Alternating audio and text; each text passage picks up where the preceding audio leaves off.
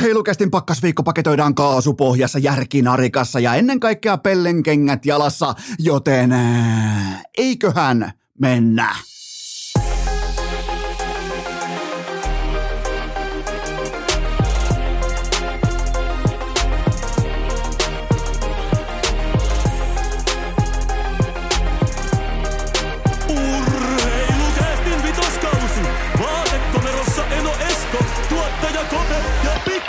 Pikku Taavetti. Tervetuloa te kaikki, mitä rakkahimmat kummikuuntelijat. Jälleen kerran urheilukästin pariin on perjantai 25. päivä marraskuuta ja nyt se päivä koitti. Ei siis se, että ensilumellatu on myös maaseudulla auki, vaan nimenomaan se, että minä, tuottaja Kopea Pikku Taavetti, ollaan kolmisteen. Tällä haavaa Tytskä ei ole tässä kiinteistössä. Hän on, äiti on hoitamassa omia tärkeitä henkilökohtaisia menojaan kaupungilla ja meidän kolmikko tällä hetkellä ää, majoittaa hyvinkin voimakkaasti urheilukästin piskuista ja matalan budjetin vaatekomeroa, joten jos kuuluu itkuhälyttimestä mitä tahansa ääniä, niin en kanna vastuuta tästä kyseisestä nauhoitussessiosta, koska nyt ollaan juuri siinä hetkessä. Mä voin ihan täysin läpinäkyvästi jälleen kerran kertoa, että 30 minuuttia on taulussa ja ihan kohta kuuluu rääkäsy. Mä otin Saipeksin vaunuista, mä otin dopingin käyttöön, eli ne hytkyy tuossa terassilla kaikessa mukavuudessaan, jotta pikku taavetti nukkuisi hitusen verran rauhallisemmin. Meillä oli nimittäin kolme kuukautis neuvola, siellä tuli kolme eri rokotetta, joten tää on nyt aika mielenkiintoi hetki urheilukästin. Tää on ensimmäinen kerta, kun vedetään ihan puhtaasti poika kolmikolla, all mail paneelilla tällä hetkellä. Minä tuottaja Kopea Pikku Taavetti ja kuten sanottu Tytskän hoitamassa henkilökohtaisia menojaan kaupungilla, joten voi tulla lähtö. Voi tu- en tiedä mihin tulee lähtö, en tiedä tuleeko lähtö, mutta tuossa vieressä, nyt kun tätä tehdään, ensimmäistä kertaa rakas kummikuuntelija on myös oikeasti itkuhälytin mukana, joten jos tulee lähtö johonkin, niin en pyydä anteeksi, koska tämä on vähän niin kuin tällainen ää, yhteistä, kollektiivista, perheen keskeistä sopimista, että silloin kun on isän hommia, isän vastuuta ja on samalla myös työpäivä, niin jotenkin pitää pystyä pelaamaan palapeliä siten, että se myös onnistuu. Nyt ollaan toisin sanoen ohuilla jäillä, mutta eiköhän me marsita tästä yhdessä yli, nimittäin nyt on Black Friday, ja mä heitän teille kaikki rakkaat kummikuuntelijat, jotka tänään ostatte mitä tahansa osoitteesta hikipanta.fi ja nimenomaan urheilukästin legendaarisesta verkkokaupasta, minkä tahansa tuotteen, siitä jää talteen tilausnumero, ja mä heitän kaikkien tilausnumeroiden, jotka tulee perjantain aikana, Black Fridayn aikana sisään, mä heitän jakoon minkä tahansa NHL-pelipaidan. Ihan siis napataan tuolta Euroopan NHL, NHL International Sopista. Sieltä saat valkata, jos sä voitat tämän arvonnan, sieltä saat valkata minkä tahansa pelipaidan. On rantasta, lainetta, ahoa, heiskasta, vaikka härkädaliinia ja noi ää, käänteisretropaidat. Jumalauta, miten upeita ne on. Eli mä katsoin, että kalleimmat paidat maksaa semmoisen 346 euroa. Ja ne on ihan törkeen makeita, varsinkin nämä reverse retropaidat, joilla joukkueet johonkin, jonkin verran on muun muassa vaikka Florida, äh, Florida Panthers on jo pelannut, joten tota, mä heitän tommosen jakoon, joten menkää, menkää osoitteeseen hikipanta.fi, ostakaa mitä tahansa urheilukästi verkkokaupasta, vaikkapa joulupaita, XXL on myyty loppuun, mutta kaikkea muuta vielä on, menkää osoitteeseen hikipanta.fi, ja tämän perjantain aikana yksi asiakkaista palkitaan myös millä tahansa NHL-pelipaidalla, joka löytyy NHLn kaupasta – jumalauta, kuuluuko muuten ääntä itkuhälyttimestä? Okei, varmaan johtuu tästä, kun on liian, liian pitkä Black Friday-mainos menossa, mutta joka tapauksessa tämä kaikki löytyy osoitteesta hikipanta.fi. Äh, okei, mennään ensimmäiseen segmenttiin siinä määrin, miten itkuhälytin meille antaa peliaikaa. Nimittäin on erittäin äh, voisiko sanoa negatiivisin ja surullisin mielin joudun toteamaan jo tässä kohdin ensi lumen ladun aikana, että hiihtotalvi on virallisesti peruttu. Iivo Niskasella on korona, Ruka on peruttu, maailmankappi on peruttu ja ehkä myös Planitsa kaikilta osin. Koko oikeastaan me, minä, tuottaja Kopea Pikku Taavetti tästä, kun on nauhoitukset pulkassa, me lähdetään meidän uusien suksien kanssa Lahen legendaariseen Mäkimonttuun, jopa siihen Karpalon Mäkimonttuun, Teivaanmäen kautta noustaan siihen ja poltetaan meidän kaikki sukset, koska Iivolla on korona, Ruka on peruttu, kaikki on peruttu. Iivo oli ihan törkeen mauttoman hävyttömässä ää, kundossa liekissä, oikein sellaista niinku liekkisonnia, oikein niinku vieremän mehtäkonetta oli havaittavissa. Ja mulla on teille valitettavia uutisia, koska urheilukästin tutkivan journalismin laitoksen mukaan siis Iivohan ei etsi syyllisiä, mutta minä Eno Esko, minä jumalauta etsin. Ää, koko vyyhti Iivon koronan tiimoilta eteni näin. Ensin totta kai Johannes Höslöv Kläbo alkoi puhumaan jostain reisivammasta. Hän lennättää jostain Amerikoista mukamas jonkun reisispesialistin paikalle Norjaa. Kaikkien ää, tuntosarvien olisi pitänyt nousta tässä kohdin jo täyteen alert tilaan, totta kai. Ei se mitään reisispesialistia lennättänyt. Se lennätti koronaa. Ja tämä korona tartutettiin totta kai Valnesiin. Ja Valnes lähetettiin agentin roolissa hiihtämään Muonioon, jossa hän otti Iivoa vastaan lettiin valmistelukisoissa aivan pystyyn. Joten Kläbo heitti koronan Valnesiin ja Valnes vei sen Iivolle muonioon, jotta Kläbo voi voittaa rukalla. Koska Kläbohan sanoi jo Fitzerin tämmöisessä esittelyvideossakin, että on mahtavaa tulla rukalle, koska Yleisö hurraa myös minulle, yleisö hurraa minulle. Oliko tämä tietoinen ennuste siitä, että koska Iivoa ei ole, niin yleisön on pakko hurrata jollekin hiihtäjälle. Ja kaikista maailman hiihtäjistä, joka jää lopulta jäljelle, se on Johannes Höslöf Kläbo.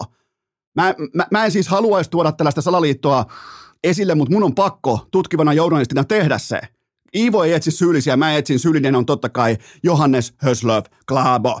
Ää, ruka täten myös peruttu. Ää, siirrytäänpä liikuntaharrastuksen ja tavoitteellisen urheilun rajapinnalle toviksi, koska keskiviikon jakso ja Ikan perkuulauta herätti erittäinkin odotettu, odotetunlaisen reaktion, vaikka toi aihe topikki sinällään ei ollut edes asialistalla, mutta mä tiesin sitä tehdessä, että joku jossain loukkaa tunteitaan, koska näin Ika paha paha setä nyt sanoo vaikkapa fysiikkavalmennuksesta, joten siinä ei haettu minkäänlaista reaktiota. Reaktio kuitenkin saatiin ja se on mulle sitten ihan sama. Mä heitän keihään ilmaan. Mä en ole kiinnostunut siitä, että miten se keihäs laskeutuu. Se ei, se ei, se ei kuulu mun bisnekseen. Mä en ole oikeassa ollut bisneksessä siltä osin kun puhutaan urheilusta, mä heitän keihään ilmaan ja mua ei kiinnosta se, että miten se otetaan vastaan. Sen mä tiedän, että Ika tietää, mistä hän puhuu, kun puhutaan ää, fysi- ää, fysiikkavalmennuksesta. Ää, nyt on ollut pari päivää aikaa puntaroida tätä kaikkea. Syyllinen. Aina pitää löytää, toisin kuin äsken ehkä kenties ohuesti parodian hengessä, niin ää, nythän voidaan etsiä ihan vakavissaan myös syyllisiä. Syyllinen ei sittenkään ole autotallivalmennus tai valevalmentajat. Syyllinen löytyy nimittäin aikuisista ihmisistä, ihmisistä, eli pelaajien vanhemmista. Mä haluan puhua teille aiheesta nimeltä attribuutti soppailu. Eli sama kuin sä ostat vaikka uuden NHL, vaikka EA Sportsin äh, NHL 23 äh, tai FIFA 23, sä voit shoppailla erilaisten VUT-korttien ja muiden HUT-korttien voimin. Sä voit shoppailla sun pelaajistolle vaikkapa tiettyjä attribuutteja. Tää on ihan ikivanha tapa EA Sportsin peleistä. Mä muistan vanhoista Maddeneistä pystyy vaikka nopeutta shoppailemaan lisää sun pelaajalle. Vanhemmat nykypäivän jääkiekossa, jääkiekko on kuitenkin Suomen urheilun kruunun jalokivi. Jääkiekossa toimitaan tismalleen samalla tavalla, nimittäin vanhemmat soppailee jotakin attribuuttia nuorelle, pienelle, lapselleen. Ja muistakaa, Suomessa on kosolti huippuammattilaisia, mitä tulee yksityisvalmennukseen, siis ihan eturivin huippua koko globaalissa mittakaavassa. Mutta mikä synnyttää kaikessa markkinassa piraattimarkkinan? Kyllä vain ylitsevuotavainen kysyntä. Eli ne todelliset oikeat ammattilaiset, ne on jo pestattu. Sen jälkeen syntyy piraattimarkkina, eli autotallivalmentajat, koska on kysyntää.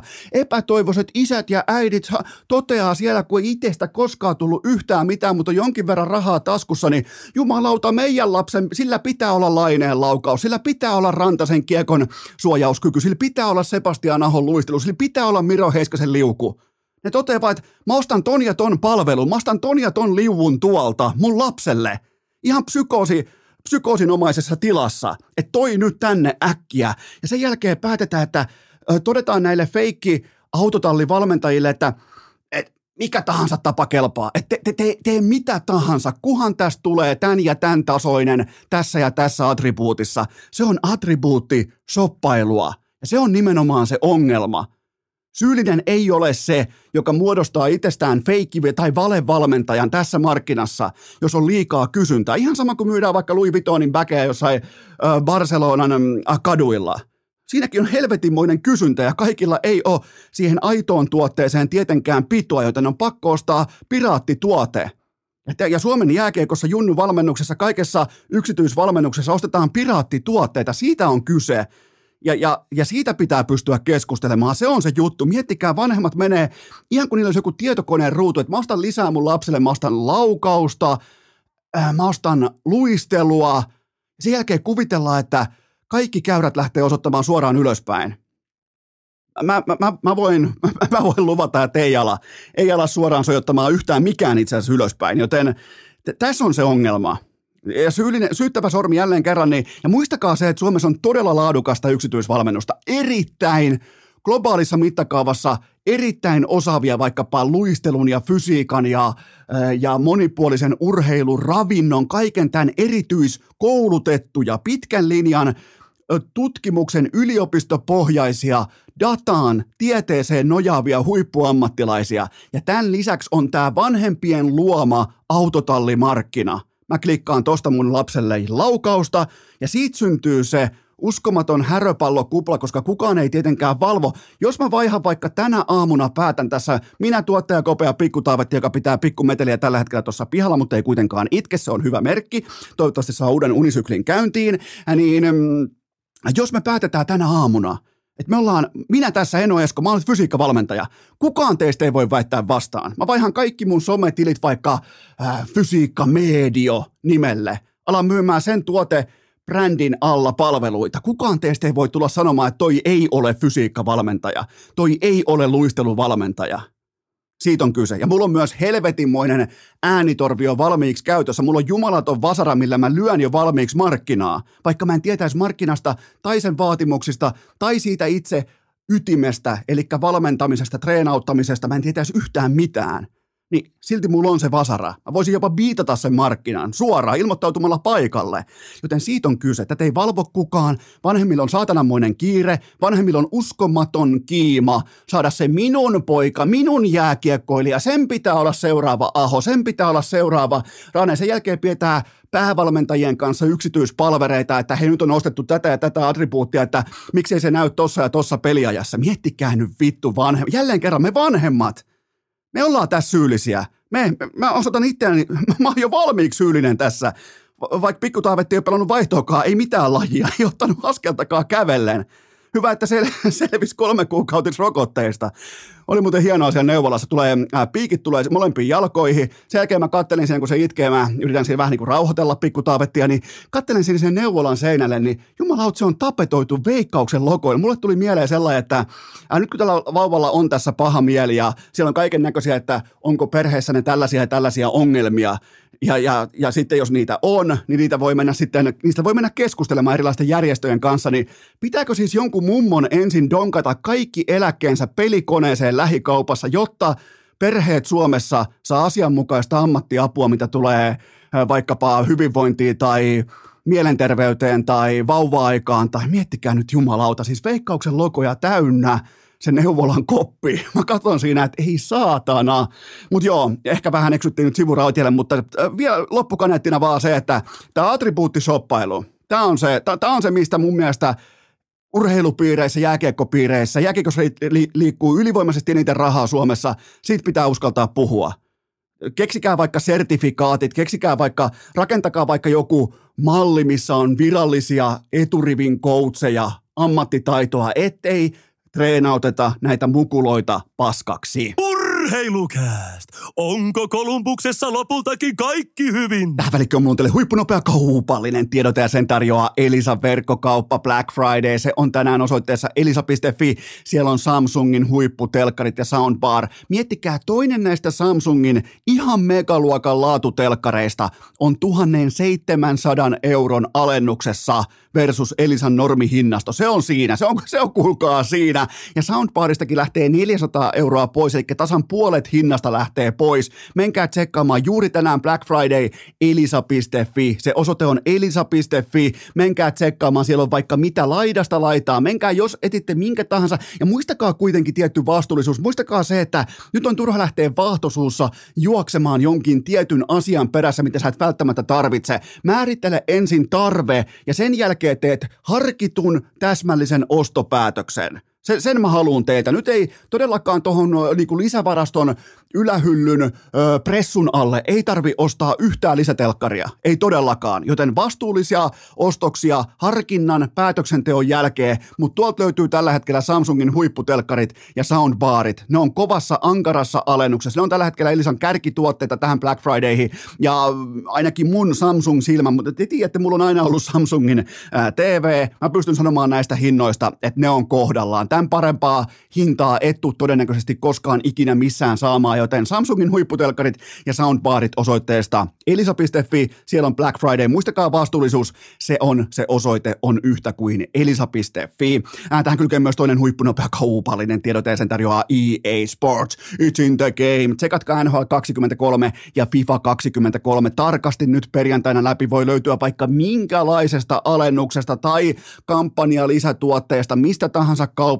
Aika mukava lahja nimittäin pukin konttiin. Ja mikä sen parempaa? NRI rullaamaan siipiä airfryeriin ja odottamaan NHL Primetime-matseja, kuten vaikkapa nyt perjantaina. Ja mun mielestä vaikkapa NRin pelaamisessa parasta on se trash talki. Parasta on se, kun yhdellä kaveriporukasta vetää ihan täysin kotelohuuruu. Se on paras attribuutti, se on paras osa-alue pelaamisessa kaveriporukassa, kun sillä yhdellä läikkyy aina se vati yli. Ja siihen NHL 23 on mitä parhain. Siis se on halpa hinta, se on halpa hankinta siihen nähden, että yhdellä vetää koko vintti ihan täysin kohmeeseen. Joten käykää tsekkaamassa, näitä on vaikka minkä näköisissä tarjouksissa, minkä näköisissä kampanjoissa, NHL 23, FIFA 23, M-futis tällä hetkellä menossa, joten käykää katsomassa. Osoite on ea.com. Löytyy myös lähikaupoista, löytyy mistä tahansa kaupasta, mutta menkää tsekkaamaan speksit osoitteesta ea.com. Muistakaa EA Sports. It's in the game. Urheilukää! Lapsen into samaa luokkaa kuin Kalle Rovan perällä sudituskisoissa. Nyt on kuulkaa Eno Eskola vasemmassa, ei missään nimessä oikeassa, vaan ehdottomasti vasemmassa pohkeessa sen sorttinen tunne, että pikku Taavetti nappasi toisenkin unisyklin tähän perään. Siis toihan menee, totta kai mä en tiennyt, mä en lukenut mitään vauvoista etukäteen, joten vauvathan nukkuu tuommoisen ehkä 44 minuuttia. Tämä tapaus varsinkin nukkuu suurin piirtein sellainen 44 minuuttia aina yhteen tuupiin. Sen jälkeen se alkaa ehdottelemaan itselleen heräämistä, ja jos siihen tarttuu vielä toinen unisykli näin vauvana, niin sehän on aina pikku lottovoitto, eli pelataan ei pelkästään eka puoliaikaa, vaan siihen tulee toinenkin puoliaika päälle, joten meillä on tällainen hyvä, ehkä jopa potentiaalinen 40 minuuttia tässä yhteistä aikaa, rakas kummikuntelija nyt edessä. Tämä on mennyt yllättävän hyvin nyt tämä, tämä meidän poikakopla, minä tuottaja Kopea Pikkutaavetti, tämä kyseinen nauhoituspäivä. Mulla on täällä itkuhälytin edelleen vieressä. Se antaa hyviä lukemia, hyvää dataa siitä, että kuinka rauhallisesti se nukkuu tällä hetkellä rokotuksistakin huolimatta, joten mä nappaan teiltä rakkaat kummikuuntelijat, ensimmäisen pohdinnan, ensimmäisen kysymyksen lavetille. Onko Carolinan ailahtelun kanssa syytä olla huolissaan? Hmm, erittäin pikantti ja ajankohtainen kysymys, koska toissayönä Arizonalta kotona 0-4 leukaan ja Sebastian Ahon oma ykköskenttä battle, sen kohtaaminen 0-3 käkeen. Ää, Carolina pelaa nyt Bostonia vastaan tänään perjantai-iltana primetimeissa kello 20.00 alkaen. Viaplaylla totta kai, se kannattaa ottaa seurantaan, mutta ailahtelu, se on nimenomaan se oikea termivalinta, mutta mikä osio heilahtelee. Mikä osio on se, joka tekee tällä hetkellä pienimuotoista Linnanmäen vuoristorataa ilman jarrumiestä? Mä väitän, että siellä heilahtelee pelkästään lopputulokset. Tämä on mun rohkea, jopa hot take-tyyppinen lähestyminen tähän kyseiseen debattiin. Carolina on pelillisesti NHLn top kolme joukkue. Sen maalivahtipeli on ollut keskinkertaista ja muun muassa vaikka Teuvo Teräväisellä on yhteensä nolla tehtyä maalia tähän saakka. Mutta Hurricanes on NHLn toiseksi epäonnekkain joukkue, kun mitataan mukaan maaliodottamien kokonaisuutta, eli itse tuotetut maalipaikat ja tehdyt maalit, ja sitten taas vastustajan saamat maalipaikat versus vastustajan tekemät maalit. Tässä kokonaisuudessa, tässä suuressa onnekkuus- tai epäonnekkuusmittarissa Carolina Hurricanes on koko NHLn toiseksi heikoimmalla siellä. Mikä on heikoin sija? No totta kai Florida Panthers. Joten ne on, miettikää, ne on 16 maalia pakkasella odottamaan vastaa kollektiivisesti tähän saakka, ja se on, se on tekemätön paikka. Se, noiden sijoitus on silti, ja niiden pisteprosenttia kaikki on yllättävän laadukkaalla tasolla siihen nähden, että kuinka vaikeaa on ollut, ja joten... Ähm, eikä tämä 20 matsia, tämä ei ole mikään huumoriotanta, Siis nyt on tullut, on tullut vasemmalta ja oikealta, on tullut vähän niin kuin Val, Valnes vei Siivolle kons, konsonaan koronan, on siis tullut joka suunnasta nyt negaa, paitsi Iivon, Iivon positesti totta kai, mutta siis on ollut vaikeaa, on ollut helvetin vaikeaa ja silti voidaan olla mun mielestä huoleti.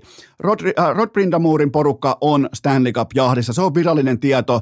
Veskarikolmikko parantaa, varianssi kääntyy ja YV alkaa osua edes laiturilta järveen. Se YV on ollut luokatonta, siitä syyttävä sormi, ihan rohkeasti osio, teräväinen Aho. Siis ihan, Aho varsinkin tietää, hän ei ole mikään Jack Wilson, hän, jos joku, joku vaikka seuraa NFL ja New York Jetsiä, hän, hän ei pakene omaa vastuutaan. Hän ei ole se pelaaja, joka toteaa heikon YV-suorittamisen jälkeen, että ei mulla ole mitään vastuuta. Ei, ei, no, ei mulla ole mitään, vaan Aho osoittaa, osoittaa ensimmäisenä itseään ja hän haluaa olla YVllä parempi, jotta tuo joukkue voi olla kollektiivina parempi. Ja siitä on kuitenkin lopulta NHL-jääkiekossakin kysymys, mutta ää, ailahtelitermi on oikea, mutta mun mielestä tuossa ailahtelee vain lopputulokset. Toi on laatuporukka, laatu jätkä, lätkää, toi on yksi NHLn parhaista joukkueista ja tulokset ei vielä sitä meille kerro, joten en ole niin huolissaan kuin kenties – osa teistä faneista voi nyt varsinkin 0-4 tappion jälkeen Arizonalle olla, mikä on ihan täysin ymmärrettävää, koska fanit, ei, sehän kuuluu siihen nimeenkin, fanaattisuus. Fanaattisuus on ei-järkevää ajattelua, joten tota, tämä sallittakoon, mutta mä en ole huolissani. Seuraava kysymys. Äh, kumman varaa rakentaisit hyökkäyksesi, Jason Robertsonin vai Roope Hintzin? Äh, hyvät hyssykät sentään, mikä nousu Dallasista, Dallasilla kolmannessa erässä Chicagoa vastaan toisessa yönä. Olivat kolmannessa, miettikää päätös erässä. Hyvä, ettei pelimiesten kympillä. Yksi neljä tappiolla kotikenttä. Osa yleisöstä lähtee marssimaan jo kotiin. Vähintään takaisin telkeittiin. Ehkä jopa jonkinnäköistä niin lava-autoa siitä ajoa ja kotia kohti, mutta ne voitti sen matsin vielä 6-4. Ne teki viisi, viisi vastaamatonta maalia siihen. Joten toi oli, toi oli jättimäinen nousu, mutta siis kummatkin pelaat, sekä Robertson että Hintz, kummatkin järkyttävän kovia edunluojia nimenomaan tähän nykypäivän NHL-vaateeseen nähden. No, molemmat on muuten GAR-tilastossa, eli se on sellainen tilasto, mille mä annan arvoa. Sulla voi olla joku toinen tilasto, ja me tuskin saadaan absoluuttisesti oikeita vastauksia siitä, että kuka nojaa fiksuimpiin tilastoihin, mutta mä luotan GAR-tilastoon, eli siihen, että kuinka paljon sun pelaaminen luo maaleja versus korvaava pelaaja. Kuinka paljon saat parempi kuin Averake, AHL, täytemies NHLssä, joten koko NHL mitakaavassa Robertson ja Hintz löytyy sijoilta kahdeksan ja yhdeksän. Hintz on siellä kahdeksan eikä yhden pykälän edellä. Tämä on tosi, tosi, todella, todella hankala tehtävä. Mun tekisi mieli valita molemmat, joiden varaa mä rakennan, mutta miksi mä en saa valita molempia? Kläbo sai satana lähettää Valensin viemään koronan Iivolle ja mä en saa mukaan molempia, äh, mutta mun on pakko sanoa, mun on pakko suorittaa tässä kotimaisuus petturuutta jonkin verran. Mä valitsen Jason Robertsonin. Mä en ole nimittäin nähnyt vielä koko horisonttia. Mun mielestä Robertsonin lopullinen läpimurto on vasta edessä, kun taas Hintsin osalta mä osaan jo hahmotella sen yläriman, joka on siis äärimmäisen korkealla. Mä kuitenkin otan Robertsonista ripauksen verran enemmän horisonttia, mä otan enemmän upsidea, mä otan enemmän sitä näkymää vielä mukaan, joten mä valitsen maailman pienimmällä marginaalilla. Histo- jopa saattaa olla valintojen historian pienin marginaali. Mä valitsen Jason Robertsonin. Seuraava kysymys. Missä joukkueessa Kasperi Kapanen saisi parhaiten vahvuutensa käyttöön? Varmaan Anaheim Ducksissa. Kiva keili, upeita ravintoloita, ketään ei kiinnosta sun pelaaminen. Ja muillakin Kaliforniassa on jo nudeja netissä, joten voisin melkein sanoa Anaheim Ducks. Ankat muuten voitti toissa yönä, eli ottelun numero 20 he voittivat varsinaisella peliajalla. Piti louhia koko kvartaali jääkiekkoa ennen kuin ne voittaa varsinaisella peliä. Se oli siis ensimmäinen varsinaisen peliajan voitto NHLssä, NHL-organisaatiolle – ei hyvä luoja sentään, mutta siis äh, Pittsburgh Penguins laittoi siis mediaan tiedon ulos, että Kapanen on saatavilla vaihdossa ämpärilliseen kiekkoja, ja totta kai siihen vaatii jonkinnäköisiä palkkajärjestelyitä, koska kukaan ei halua hänen tiliään kontolleen, mutta koska siinä on vielä ensi kausikin mukana, tämä on tekemätön paikka monessakin mielessä, mutta ilmasiksi voisi melkein tietyllä tapaa lähteäkin. Kun mä katson relevantteja NHL-joukkueita, mä en näe Kasperi Kapasella mitään käyttöä yhdessäkään niistä. En edes hyvällä savolaistahdolla, en, en, en edes hyvällä huumorilla en näe mitään käyttöä. Kelataanpa muuten kelloja tässä kohdin taaksepäin nelisen vuotta. Kumman uran sä olisit valinnut, Kapanen vai Roope Hintz? Aika moni teistä olisi neljä vuotta sitten sanoi, että mä otan Kasperi Kapasen, koska siinä on terävyyttä, nopeutta, maalintekoa, kaikkea tätä Toronto Maple Leafsissä. Aika harva olisi ottanut Roope Hintsiä. Kaksi hyvin samantyyppistä 22-vuotiaista kukkopoikaa tuolloin. Muotia, rahaa, yöelämää, kalliita laukkuja ja ylitsevuotavaa svägää. Ja sitten toinen niistä uskalsi kysyä itseltään sen ikävän kysymyksen, että mitähän vittua mä oikein puuhaan täällä. Ja nyt tämä kyseinen jätkä on yksi NHL johtavista senttereistä, aivan siellä pyramidin huipulla, ja toinen on treidilistalla tai popcornailla, ihan kohta toinen jalka jo ulkona NHLstä. Mun valitettava ennuste Kapasen tiimoilta on se, että tulee palkkadumppaus trade, sen jälkeen sopimus ostetaan ulos ja Eurooppa kutsuu. Seuraava kysymys. Miksi Jesperi Kotkaniemen tehottomuus ei ole samanlainen kestoaihe kuin Puljujärvellä? Tätä voidaan nyt pyöritellä ihan miten tahansa, niin kummankin suoritus tulosyksikössä on joko riittämätön tai suoraan hylätty. Kotkaniemi sentään pelaa sentterinä ja laadukkaasti 5-5 puolustavassa roolissa, mutta, mutta, mutta, mutta se ei ole top 6 tehtävä, eikä Kotkaniemeä varattu aikanaan top kolmessa NHL tätä varten, eikä Karolaina kiinnittänyt Kotkaniemeä pitkällä, joskaan ei isolla rahalla, niin kosolti tulevaisuuteen, jotta hän pystyy vain jotenkin kantamaan oman defensiivisen vetensä kakkosketjun keskellä, joten ei, ei selityksiä, ei missään nimessä ei selityksiä. Kotkanimen on tällä kaudella 40 minuuttia nettoylivoimaa ja hän ei saanut mitään relevanttia aikaan, ei minkään näköistä kirjausta. Nolla plus nolla on yhtä kuin nolla. Ja sitten itse siihen kysymykseen, Puljujärven ura kiinnostaa meitä enemmän kuin Kotkaniemen. Ja se, se päätetään me. Te päätätte sen ja, ja mulla on kaikki datana tallessa siitä, että kuka kiinnostaa ja kuka ei, ja, ja siitä on kyse. Sen, sen takia Puljärven uraa seurataan enemmän. Hän on te pulju, hän on 2016 the fucking man, jostain saatanan torniosta tulee suoraan nuuskakauppojen keskeltä ja dominoi U20-kisoja hän mennen tulleen. Laittako seitsemän peli 17 tehopauna ja näin poispäin, joten siitä on kyse. Ei Kotkaniemen koskaan ole tällaista auraa. Eihän Kotkaniemen nimikään merkitse samaa kuin Puljujärvi siihen me rakastuttiin saman tien, Puljujärvi. Siitä on, ei tämä mistään, mistään muusta ei kyse. Ja Kotkaniemen kaus, alkukausi paremmassa joukkueessa kuin Puljulla, mm, välttävä tai heikko. Kyllä tässä kohdin on kvartaali on pelattu ja Kotkaniemen pitää pystyä tulosyksikössä tehokkaampaan jääkiekkoon. Ei siinä ole mitään selityksiä. Turha tässä alkaa kaivaa mitään, että toi tai toi osa-alue on kulkenut tai tuossa on ollut niin kuin hyvin. Ei, ei, ei. Tämä on tulosurheilua ja tämä on tulosbisnestä ja, ja tota, Kausi on tähän saakka ollut pettymys. Seuraava kysymys. Millä silmin katsot nyt Nico Hirsierin ja Jack Hughesin etupeltojättisopimuksia? No niin, New Jersey Devils, joka onneksi muuten meni voittoputki katki. Se on erittäin tärkeää, koska silloin kun tällainen nuori joukkue alkaa olemaan jopa historiallisessa voittoletkussa, niin se narratiivi saattaa kaapata koko porukan ja sen jälkeen kaikki menee kohti etelä, joten Toronto teki erittäin tärkeän työn, vaikkakin Toronto ja tuomarit mukana samassa potissa, samassa kampanjassa, helvetin tärkeä L-merkintä New Jersey Devilsille isossa kuvassa. Kukaan ei halua olla runkosarja ennätysjoukkue ja liikkua kohti ensin talvea, sen jälkeen kohti kevättä. Ei siis kukaan, ei etenkään nuori porukka. Eli nyt liittyen näihin Hirsier ja Jack Hughesin etupeltojättisopimuksiin, mä, mä katson nykyään niitä oppinein ja kotiläksyt tehnein silmin. Aloitetaan sveitsiläispojasta, joka on muuten vasta 23-vuotias. Tuntuu, että Hirsier olisi pelannut NHL varmaan jonkun, ehkä jonkun seitsemän, kahdeksan vuotta, mutta äh, Hirsier oli ykkösvaraukseksi sangen ok ekan ja tokan kautensa, ei säkenöintiä, kenenkään ei tarvinnut kaivaa vuvutselaa laukusta esiin, siis ei aiheuttanut minkäännäköisiä yläotsikoita tai semmoisia, että hei, tässä on tämän lajin tulevat kasvot. Sen jälkeen lyötiin, äh, oikeastaan sen tokan kauden jälkeen. Ja kaikesta tästä huolimatta, kakkoskautensa jälkeen kesällä 2019 silloinen GM Ray Sherrow Äh, hänen siunauksellaan tehtiin seitsemän vuoden ja 50 miljoonan dollarin jatkolappu. Ja se oli totta kai, se oli kova uutinen, se oli iso uutinen.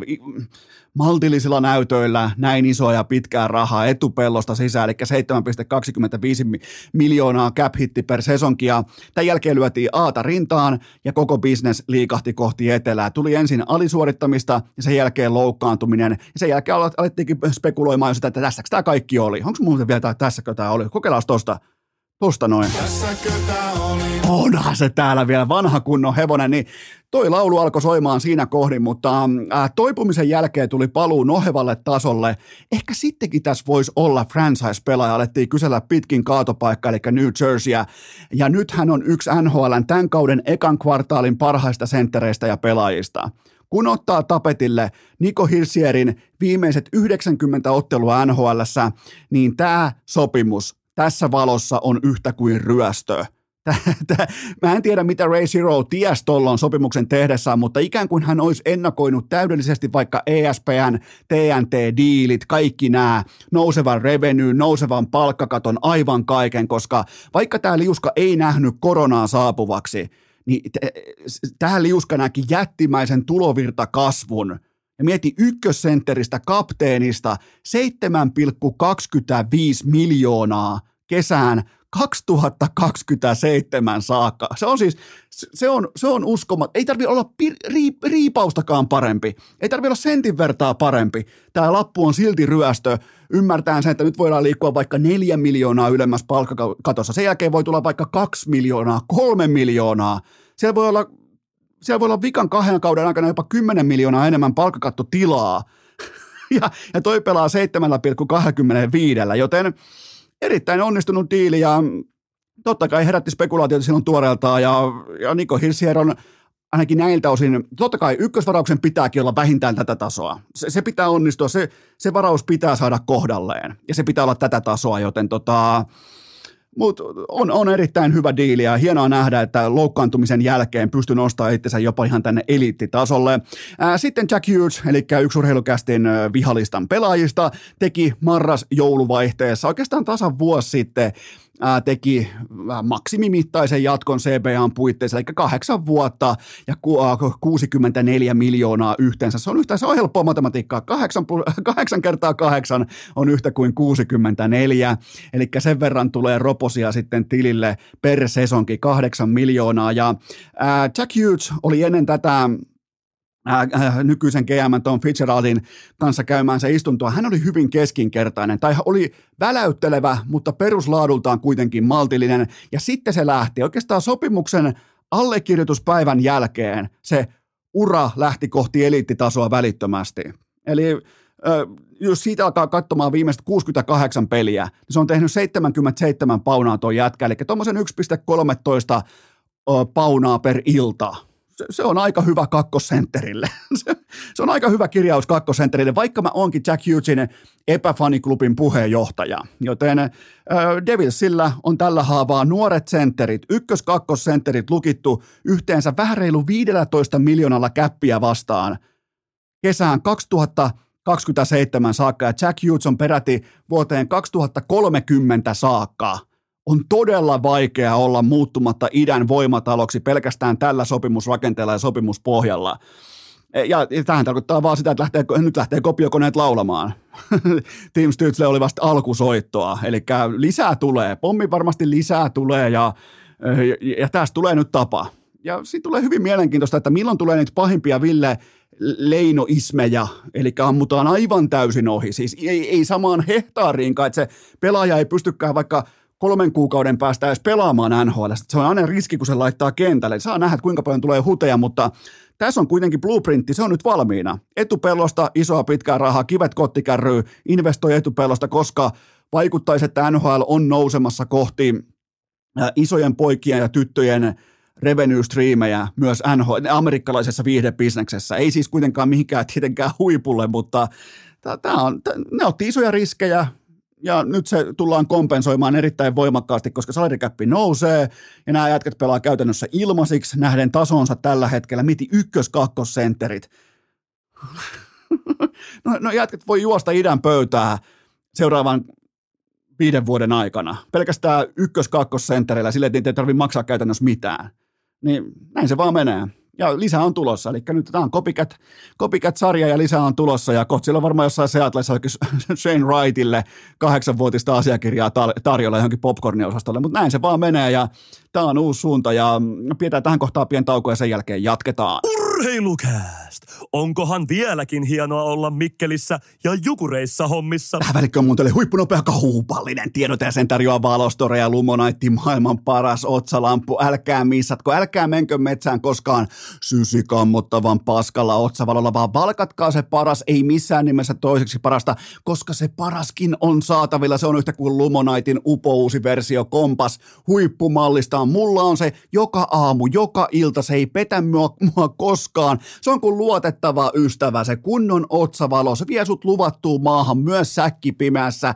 Ja aktivoikaa tämä lisäalennus, 10 prosentin lisäalennus. Se löytyy vaikka urheilukästin IG-storista tänään perjantaina. Se löytyy Spotifyn jaksoesittelystä. Menkää ottamaan vielä kaikkien muiden Black Friday-alennusten päälle tämä kyseinen kymmenen pinnaa pois. Se on tarjolla rajoitetusti tässä ja nyt, sitä ei kohta enää ole. Sen jälkeen on turha itkeä. Nämä myydään loppuun nyt, joten ottakaa se maailman paras otsavalo. Harrastat vaikka hiihtoa tai, ää, tai polkujuoksua tai lumijuoksua, mitä tahansa, niin ottakaa se paras otsavalo. Ei ole mitään järkeä ostaa toiseksi parasta, kun se paras on alennuksessa ja siitäkin lähtee vielä kymmenen pinnaa pois, kun sä menet tänään perjantaina urheilukästin IG-storiin tai vaikka nappaat Spotifyn jaksoesittelystä sen linkin haltuun. Se on siinä, koodi aktivoituu automaattisesti, menkää tsekkaamaan.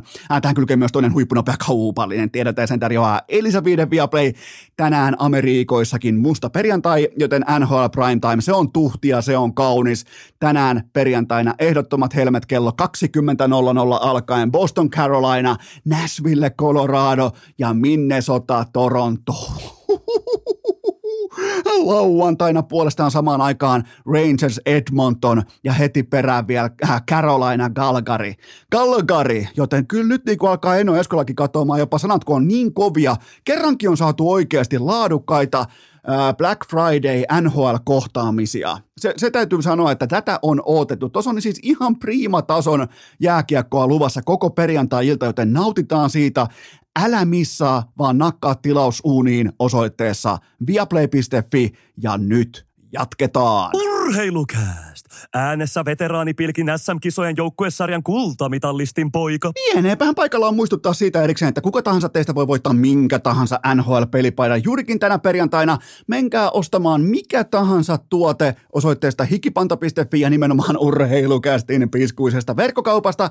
Ne lähtee automaattisesti, sun tilausnumero lähtee arvontahattuun ja yksi teistä voittaa kuten sanoin, minkä tahansa NHL-pelipaidan, eli on Ranea, Lainetta, Ahoa, Barkovia, mitähän muuta tuolla virallisessa NHLn kaupassa onkaan, mutta anyway, sä päätät, sä voittaja, johon arpa osuu, joka on se onnekas, niin sä päätät, että mikä paita sieltä otetaan sitten Eno Eskon budjetilla sun haltuun, joten tää perjantai aika osallistua ihan vapaaseen tahtiin, ihan millä tuotteella tahansa, ja se osoite on hikipanta.fi, ja nythän me otetaan seuraava kysymys pöytä pöytään. Peluttaako Colorado Avalanche supertähtensä puhki ennen tosipelejä? Äh, tämä on erittäin mielenkiintoinen inbox-nosto ja oikeastaan tämä yllätti mut omakohtaisesti jopa negatiivisesti.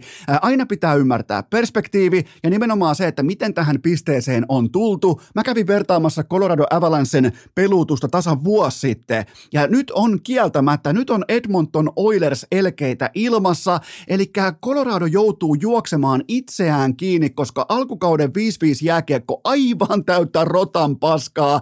Ja siitäkin huolimatta Colorado on pisteprosentin osalta siellä seitsemän koko NHL, vaikka peli ei toimi 5-5 jääkiekossa oikeastaan yhtään. Se on vain ripauksen verran plusmerkkinen ja sehän ei riitä tällä tähtikavalkadilla. Ja toi joukkue pelaa itseään oikeastaan kuiville sekä ylipelutuksen että erittäin tehokkaan YVn voimin. Ja myös 5-5 maalivahtipeli on ollut muuten todella hyvää tuossa porukassa, mutta se ei kuulu tähän debattiin, joten miten tämä plusmerkkisyys on siis kaivettu? Se on ylikuormitus efektillä kaivettu, vähän jopa feikkihenkinen plusmerkkisyys. Mä heitän jopa pienen kysymysmerkin tai huolissaan olo-osakkeita ostan nimenomaan lumivyöryn tiimoilta Kalliovuorilta, koska toi ei näytä hyvältä. Keil Makar, koko NHLn ylivoimainen kärki peliajassa, 27 minuuttia per peli. Vuosi sitten liki, liki oiko kaksi minuuttia vähemmän peliaikaa. Devon Taves, 24 minuuttia per matsi. Hyökkäjistä McKinnon, Rantanen ja Arturi Lehkonen yli 21 minuuttia. McKinnon on pelannut koko NHL hyökkäjistä toiseksi eniten. Kuka on pelannut eniten? Kyllä vain Alexander Barkov, joka muuten nakutti toisena 1 plus 2 Bostonia vastaan jättimäisessä kotivoitossa. Oikeastaan Barkovin ensimmäinen statement-ottelu tähän kauteen, eli kvartaali piti odottaa sitäkin. Ja nyt nähtiin Sassalta sitä tasoa, mitä ja näinhän tänne ei välttämättä pitäisi olla, mutta hän on itse asettanut oman rimansa tohon korkeuteen. Ja nyt hän ensimmäistä kertaa hyppäsi riman yli patjalle puhtaasti läpi. Joten nyt nähtiin sitä Barkovia, mitä eittämättä on tilattu yöstä toiseen, mutta eihän nämä pelaajatkaan kuitenkaan mitään koneita ole. Eli äh, on koko NHL hyökkäjistä toiseksi eniten peliaikaa, Mikko Rantanen viidenneksi eniten peliaikaa, joten kyllähän tässä on kovaa vaadetta, kovaa työntöä. Pelataan YVtä, AVtä, otetaan kaikki merkittävät vaihot 5-5 jääkiekossa näin poispäin. Ja miettikääpä asiaa näin päin. Arturi Lehkonen pelaa yhdeksänneksi eniten kaikista NHL-hyökkäistä tällä hetkellä. Ja, ja, ja mä rakastan Arsia. Mä rakastan jopa Arsin isääkin. Tiesittekö muuten Tika Lehkonen, Arturi Lehkosen isä? Mutta joka tapauksessa niin yksi mun suosikkipelaajista ja yksi parhaista niin opettavaisimmista tarinoista, että miten on grindattu selkäkyttyrällä itsensä kohti NHLn huippuja tekemään nimenomaan vaikka Stanley Cupin ratkaisevan kuudennen finaalin voittomaali, mutta e, e, eihän, eihän Arturi Lehkonen voi olla NHLn yhdeksänneksi eniten pelaava hyökkääjä. Joten kyllä tuolla on aika pahasti kadannut lapikkaasta se, että miten pelutetaan joukkoita, koska se on kahden kerroksen väkeä ja toi alempi kuorma tuossa porukassa, ne pelaa sellaista 7, 8, 11 minuuttia, ne ei saa yhtikäs mitään aikaa, ne ei pelaa itseään mukaan tähän kauteen ja 5-5 ongelmat jatkuu. Tämä ei ole kestävä malli. Me ollaan nähty se riittävän monta kertaa Edmontonin kohdalla. Mä kävin, mä kävin vielä erikseen tarkastamassa Colorado viime kaudella vai Makar ja Taves yli 22 minuuttia per peli. Ja miten se näkyy keväällä? Tämä tuli paljon laajemmalla rintamalla tämä joukkue talkoisiin keväällä, kuin se tällä hetkellä voi lähteä yhtään mihinkään talkoisiin. Mä katsoin vaikka Vancouveri, Vancouveri vastaan, kun pikkutaivetti herätti sen verran aikaisemmin, niin mä katsoin vaikka Vancouveri vastaan livenä ratkaisuhetkiä kolmannessa erässä. Kyllä siellä Rane Raunon poika Arsi, McKinnon, kyllä siellä kumppanit ei piiputtanut, vaan ne joutui vähän hakemaan sitä pelillistä balanssia siitä, että kun on niin kova kulutus, kun kaikki taas pelasi sen mitä 24-25 minuuttia, Makar melkein puoli, siis ei, ei tämä ei toimi. Tämä ei toimi, ne pelaa, ne pelaa heikkoa alkukautta mukaan kiinni nyt ylikuormituksella ja siinä voi olla kova hintalappu, joten erittäin pikantti kysymys. Tämä on ihan oikea asia. Me ollaan nähty se, jos meille ei olisi esimerkkiä suoraan annettavissa, kuten Edmonton Oilers, me jouduttaisiin varmaan lottoamaan sen kanssa, että no kenties näin laitetaan supertähdet kuumiksi ja, ja, ja kenties tällä tavalla me saadaan niinku, me saadaan selkeä alfa-positio nokkima järjestys selville tuossa porukassa, mutta kun ei, se, se vastaus on ei tässä tilanteessa, joten mm, Joo, mä kävin tarkastamassa ja tämä on ihan oikea asia ja tämä on ihan oikea. Kyllä täällä muuten, nyt muuten kuuluu, nyt muuten kuuluu, joo, nyt muuten pikkutaavetti heräsi, joten tähän kohtaan käy ottaa pikkutaavetti terassilta pois ja sen jälkeen sitten jatkuu taas, jatkuu seuraavalla kysymyksellä. Urheilukääst! Pitäkäämme jatkossakin siitä kiinni, että Flyers Ja tähän tapaan me ollaan takaisin Urheilukästin piskuisessa vaatekomerossa. Ja yksi podcastaamisen kenties hienoimmista piirteistä on se, että kukaan siellä puolen mikrofonia ei voi tarkalleen tietää, mitä täällä aktuaalisesti todellisuudessa tapahtuu, joten äskeinen tauko, se oli suurin piirtein kääriän kiekasun mittainen jingle, ja täällä saattoi tapahtua vaikka mitä, joten tota, ää, mä en lähde mitenkään erittelemään äskeistä performanssia, mutta ää, itkuhälyttimestä tähän hetkeen ei ollut viiden minuutin setti, vaan nyt otettiin niin tuhti ällä mukaan tuttipullon kanssa, kun voi vaan, voi vaan yksittäinen isä ottaa, joten ää, ällän kanssa, mä oon palannut ällän kanssa tänne, nyt on jäljellä vain minä ja tuottaja Kope, koska Tytskä tuli takaisin kotiinkin tässä välissä, joten pikku Taavetti on hänen huostassaan jälleen kerran, mutta täytyy myöntää, että tuli otettu aika tuhti tappio mukaan tuttipullon kanssa. Se oli mun kontolla tänään tänään ja oli viimeisen päälle lämmitettyä ja kaikki oikein niin kuin katsottu, kaikki syöttökulmatkin ja joka asia ja ää, niin kuin syöttämisen XG-lukema oli vähintään 0,87 ja itse syöttäminen oli 0 plus 0 on yhtä kuin 0, joten täällä ollaan kävelevänä, istuvana ällänä tällä hetkellä urheilukästin piskusessa vaatekomerossa, mutta nyt voidaan jatkaa itse asiasta. Teidän seuraava kysymys, missä me oikein mennään? Me mentiin, me oltiin äsken siis Colorado Avalancheissa, joten nyt mennään seuraavaan kysymykseen kyllä vain. Miten leveästi sielusi hymyilee, kun Alex Ovechkin on koko NHL miinusparoni ja Capitalsin romahduksen kasvot? Putinin fanipoika miinus 13 ja tiukasti kiinni miinusparonin tittelissä, vaikkakin siellä muun muassa Ottavasta tulee tiukkaa painetta, sivupainetta, takapainetta, niin kyllä mä uskon, että Ovechkin tekee tällä nykypäivän äh, motivoitumistasollaan puolustuspelaamisen suhteen. Hän on siis luovuttanut, hän on luovuttanut Washington Capitalsin tiimoilla. Hän, hänelle ei ole yhtään mitään siitä jäljellä, mitä oli vaikkapa suurin piirtein nelisen vuotta sitten, joten hän on virallisesti luovuttanut tuon joukkue, ei mene playereihin, tämä on roskistulipalo ja sitä johtaa Putinin fanipoika, joten miinus 13 ja tiukasti kiinni ää, miinusparonin tittelissä, se on ihan täyttä realismia tällä pelaamisella. Jos heittää kaikki NHL-yksilöt kokonaiseen kasaan, kokonaiseen pinoon, suureksi janaksi ja siitä nollasta sataan prosenttiin on koko se haitari, Alexander Ovechkinin 5-5 jääkiekon puolustuspelaaminen osuu ensimmäiseen prosenttiin, eli heikoimpaan mahdolliseen kategoriaan, kun taas laatupelaajilla, kuten vaikka Barkovilla kumppaneen, se on sata pinnasta. Joten tota, tässä ollaan. Tässä ollaan, ja eikä tässä vielä kaikki. Ovechkin on pudonnut täydellisesti kielekkeeltä ihan montun pohjalle saakka. Viime kaudella vielä kokonaisvaltaisuuden, kokonaisvaltaisuuden saralla ää, 15 prosentissa, eli parhaassa 15 prosentissa, eli taakse jää suurin piirtein 85 pinnaa kaikista NHLn pelaajista, ja nyt hän on heikoimmassa kymmenessä pinnassa. Romahdus on tapahtunut, ää, kohtaa kaiken lisäksi vielä heikon kilpailu joka ilta, eli pelaa kakkos-kolmosketjuja vastaan, eikä saa siltikään mitään aikaa, mä nautin, mä nautin joka hetkestä, ja miettikääpä mikä legenda Ovechkinista olisi voinut tulla, mikä valta, mikä vastuu, miten hän olisi voinut ottaa tämän koko Venäjän hyökkäyssodan reppuselkäänsä ja ilmoittaa omassa asemassaan venäläisen urheilun legendana, että tämä ei käy laatuun. Minä en allekirjoita tätä Putinin hyökkäyskomentoa. Mitään muuta ei olisi vaadittu. Ja paska vitut, siellä on vieläkin se sama Putinin ei mennä kuitenkaan siihen, miltä näyttävä naama, mutta se on edelleen Ovechkinin vaikkapa oletuskuvana Instagramissa, joten miettikää mikä, mitä oli saatavilla – kuinka iso legenda. Ei siis nyt ei puhuta kaukalosta, ei puhuta jääkiekosta, vaan jos olisi oikealla puolella historiaa, mitä kaikkea oli saatavilla. Ja kaiken, kaiken tämän Ovechkin pyyhki persettä ja onneksi pyyhkii persettä myös Washington Capitalsilla, joka pelkurimaisesti päätti pitää hänet kapteenina ja nyt maksaa siitä ankaran hinnan, PR-fiasko, urheilullinen katastrofi. Ai saatana, kun mä nautin. Seuraava kysymys.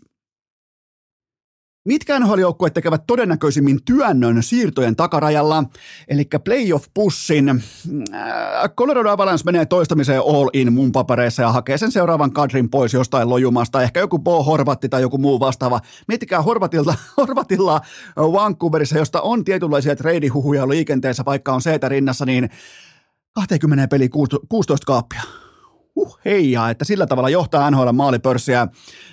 Öö, samoin mä uskon, että Colorado tekee vielä ja kaikki tällä niin kuin palkkakatto lässytys pitää unohtaa, koska silloin kun on riittävästi motivaatiota mennä all in, rahaa, käppiä löytyy aina.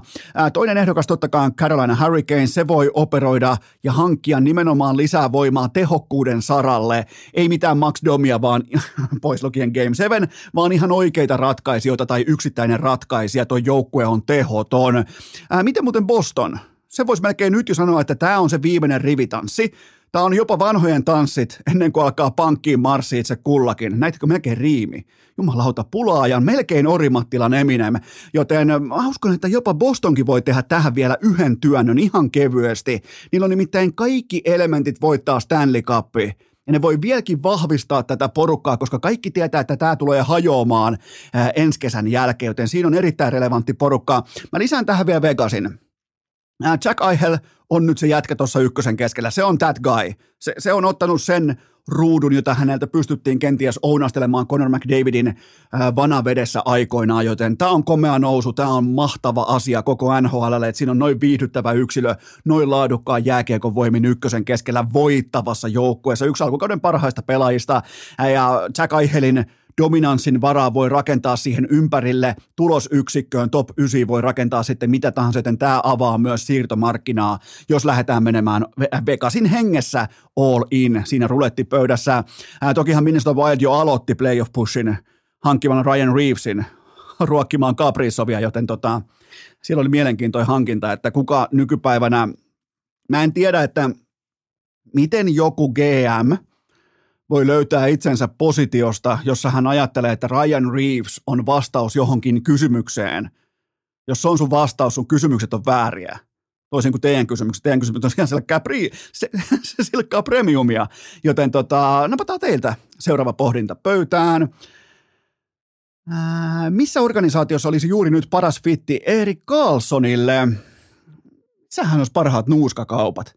Silloin muuten pikkusen tyylikäs tapa. Mä en ole koskaan käyttänyt nuuskaa, paitsi yhden kerran Ruotsin laivalla oksensin koko hyttikäytävän aivan täyteen keskellä yötä, mutta öö, missähän olisi parhaat nuuska saatavuudet, koska Erik Karlssonin kyky käyttää nuuskaa, vaikkei sitä pitäisi ihannoida, niin onhan se tylyn näköistä ja kometa, että se ei käytä käsiä siihen nuuskapallon pyörittämiseen, mutta ää, otahan tukeva asento. EK65 johtaa 5-5 jääkiekon pistepörssiä koko NHL tällä hetkellä. Tätä tehdessä, miettikää. Koko saatanan puulaakin 5-5 jääkiekon pistepörssiä. NHL, jossa on siis McDavid ja McKinnon ja Drysaitel ja Rantasta kumppaneita. ihan uskomattoman kuuma lapa ja ihan poskettoman viihdyttävä pelaaja. Ää, no jos mietitään fittiä, unohdetaan raha-asiat, mietitään pelkästään fittiä, eli kyllähän se olisi Toronto Maple Leafs matemaattisesti käytännössä mahdoton, mutta nyt kysytäänkin fittiä ja se olisi yhtä kuin Toronto Maple Leafs, koska sitten olisi se pelaaja, joka pystyy toimittamaan kiekkoa näille eturivin hyökkäyskategorian supertähdille.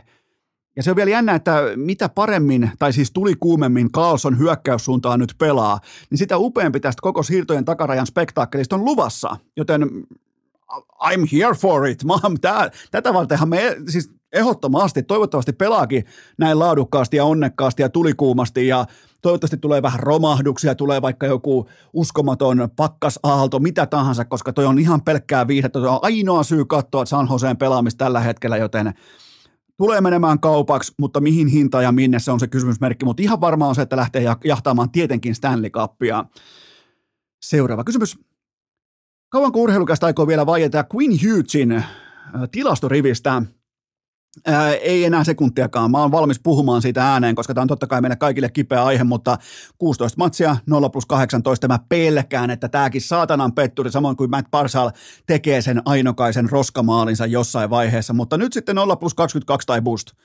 Mieluiten 0 plus 23 ja lentävin väreen kärkee Delvetion ohi NHL-lehteräpörssissä se, se on se, mitä, mistä mä haaveilen, että joku ottaisi ton pörssin itselleen nykypäivän jääkiekosta, koska nämä ennätykset on varmaan jotain 50 kuin 40 vuotta vanhoja, joten ehdottomasti kaikki katseet tässä kohdin Quinn Hughesin siinä, että hän ei tee maalia. Ei missään, niin hän ei, jos joku, joku on Vancouverissa, niin estäkää Quinn Hughesia tekemästä maaleja. Älkää viekö sitä se, mikä se on se Roxy, mikä se strippibaari, Mä en tiedä, miten tämä liittyy maalintekoon, mutta maalintekijät hän käy aina strippipaarissa, joten hän ei pääse sinnekään, jos tekee maalin helvetin vahva argumentaatiota. Seuraava kysymys. Mitä ajattelet tästä Jääkiekkoliitonkin mainitsemasta TikTok-taklaamisesta Suomen kaukaloissa? TikTok-taklaaminen, tämä on uskomattominta hevosen paskaa ja taas pieneen toviin, eikä oikeastaan mistään voi nykypäivänä enää yllättyä näin urheiluihmisenäkään. Eli yksi ekopää menee kaukaloon ja muut räkänokat kuvaa katsomossa, kun se yrittää teloa jonkun. Ja sitten tähän telonan yhteyteen todennäköisesti takataan jotain päähän. Siihen yhteyteen laitetaan jokin ajankohtainen ääninauha taustalle ja toivotaan 500 000 näyttökertaa, jotta tullaan legendoiksi paikallisella yläasteella tai ammattikoulun pihassa. Ja tämä kaikki on ihan täyttä roskaa. Jälleen kerran me vanhemmat ollaan tästä vastuussa. Ja jos joku käyttää TikTokia, joka nyt kuuntelee urheilukästiä, niin niin kysy itseltänsä, niin kun lähdet taklaamaan toisia päähän tai va- vaikeuttamaan heidän kenties siviilielämää tulevaisuuden kannalta, aivotärähdykset, CTE, kaikki, niin kysy, onko se sun TikTokin näyttömäärä kilpailu. Osaisitko sä tehdä jotain muuta? Kysyin teiltä näin. Olisiko sulla talenttia murtautua TikTokissa suuriin näyttömääriin jollakin muulla kuin taklaamalla todennäköisesti harrastetason vastustajaa päähän? Kysy itseltä ensin. Sen, sen jälkeen, jos ei sulla ole mitään muuta kuin se päähän taklaaminen, ota yhteyttä muuhun. Mä lupaan auttaa siinä kohdin. Mutta on siis aivan, mua hävettää saatana. Ja toivottavasti joku junnu kuuntelee. Mulla on hirveän vähän alaikäisiä kuuntelijoita, mutta toivottavasti joku junnu kuuntelee ja, ja pohtii omalla kohdalla omassa joukkueessa, vaikka johtavassa roolissa, että hetkinen, onko meidän joukkueessa tällaista? Ja kaikki te liiderit siellä, kaikki kello on vähän se, että rinnassa on arvostusta vaikka koulun pihalla, niin viheltäkää tämä hevonpaska poikki. Ihan kylmästi vaan toteatte, että tämä ei ole coolia. Tämä tässä ei ole tyy, tämä ei ole hyvä asia. Niin sillä se oike, oikeenee. Ei muuta kuin johtajuutta. Tämä on ihan täyttä roskaa, ihan täyttä paskaa. Mua hävettää teidän puolesta, jotka teette tätä. Seuraava kysymys. Onko Messin Goat-status sittenkin lyötävä paniikkinappulan alaisuuteen heti avausviikolla? Messihän nimetään tällä menolla Saudi-Arabian prinssiksi. Ensin alkoi hyvän mielen lähettilääksi paikallisessa Saudi-Arabiassa ja sitten hoiti omakätisesti Saudeille kansallisen vapaapäivän viime keskiviikolla, joten onhan, onhan Messi tuolla mittava legenda. Teki rankkarista maalin, mutta muuten ihan täydellinen no-show jälleen kerran MM-tasolla. Ei tekosyitä. Nämä on nyt ne isojakokisat. Mun ei siis, mun ei pitänyt alun perin antaa Katarin höpö-höpö-kisoille mitään painoarvoa, mutta ei. Itse asiassa Goat debatti ratkotaan tässä ja nyt.